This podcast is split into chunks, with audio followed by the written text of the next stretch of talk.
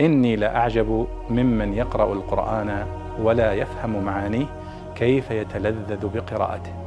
كيف يتلذذ بقراءته. بسم الله الرحمن الرحيم. يقول الله تعالى ما جعل الله من بحيرة ولا سائبة ولا وصيلة ولا حام ولكن الذين كفروا يفترون على الله الكذب. هذه الآية تدلنا على شيء من عادات الجاهلية التي كانوا يتعاملون آه، بها مع الأنعام مع الإبل ومع البقر ومع الغنم. فالله سبحانه وتعالى أبطلها وألغاها. ولا ولا يفهم المسلم هذه الآية إلا إذا عرف تلك العادات الجاهلية. ولذلك معرفة عادات أهل الجاهلية مهمة في فهم جزء كبير من آه، آيات القرآن الكريم منها هذه الآية. يقول الله ما جعل الله من بحيرة. ما هي البحيرة؟ البحيرة هي الناقة التي أنتجت خمسة بطون. يعني جاء لها خمسة أبناء إما أولاد أو بنات. فالجاهلي في الجاهلية كانوا إذا نتجت الناقة خمسة أبطن فإنهم يشقون أذن الناقة. والشق هو البحر لأن بحر بمعنى شق وسمي البحر بحرا لأنه كأنه شق في الأرض. وأصل البحر هو السعة لذلك يقال للرجل العالم الواسع العلم أنه بحر أو متبحر. فالبحيرة هي الناقة التي شقت أذنها. لماذا؟ لأنها قد أنتجت خمسة أبطن فقالوا هذه بحيرة ويتركونها فلا يحملون عليها ولا يجيزون أن يشرب أحد من لبنها أو يأكل من لحمها.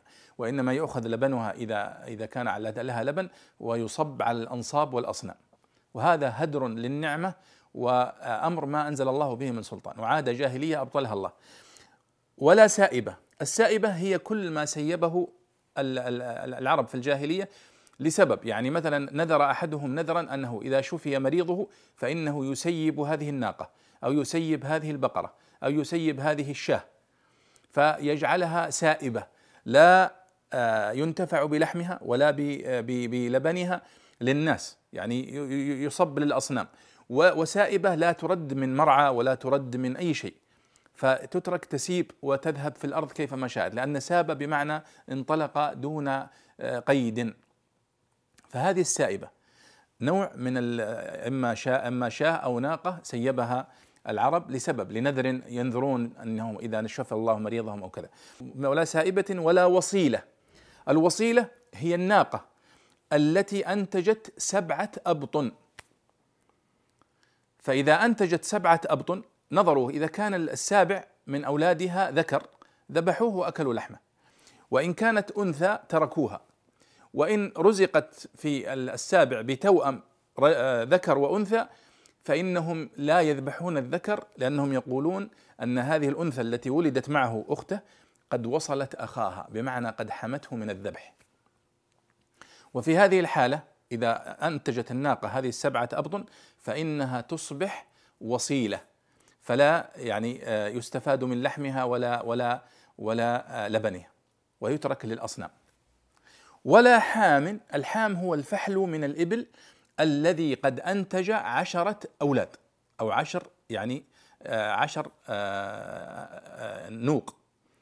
فمكافأة له على أنه قد أنتج هذا الإنتاج الوفير عشرة فإنهم كانوا يحمون ظهره فلا يركب ولا يعني يحمل عليه ويصبح يعني هذا من باب التكريم له.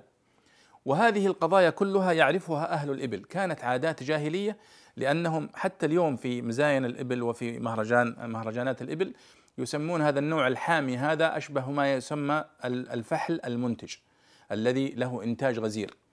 فهذه كلها عادات من عادات الجاهلية في التعامل مع هذه النعم التي أنعم الله بها علينا وقد أبطلها الله سبحانه وتعالى. فلا يجوز لا يجوز أن آه، تبحر أذن الناقة وتترك ولا أن تسيب ولا ينتفع بها ولا أن آه، توصل ويترك ولا الحامي أيضا أن لا ينتفع به هذا الفحل. وكل هذا هو هدر للنعمة وعادات جاهلية ما أنزل الله بها من سلطان. ولا يفهم مثل هذه العادات إلا أصحاب الإبل الذين يعرفون آه، الإبل وعادات التعامل معها. ولذلك ننبه إلى أن مثل هذه الآيات لا يمكن للمسلم أن يفهمها بشكل صحيح إلا إذا عرف عادات العرب في الجاهلية ولذلك ينبغي على طالب العلم أن يراجع الكتب التي تكلمت عن أحوال العرب في الجاهلية مثل كتاب آه، الألوسي رحمه الله آه، نيل الأرب في أحوال العرب فهو كتاب رائع جدا في معرفة عادات العرب وأحوالها في الجاهلية.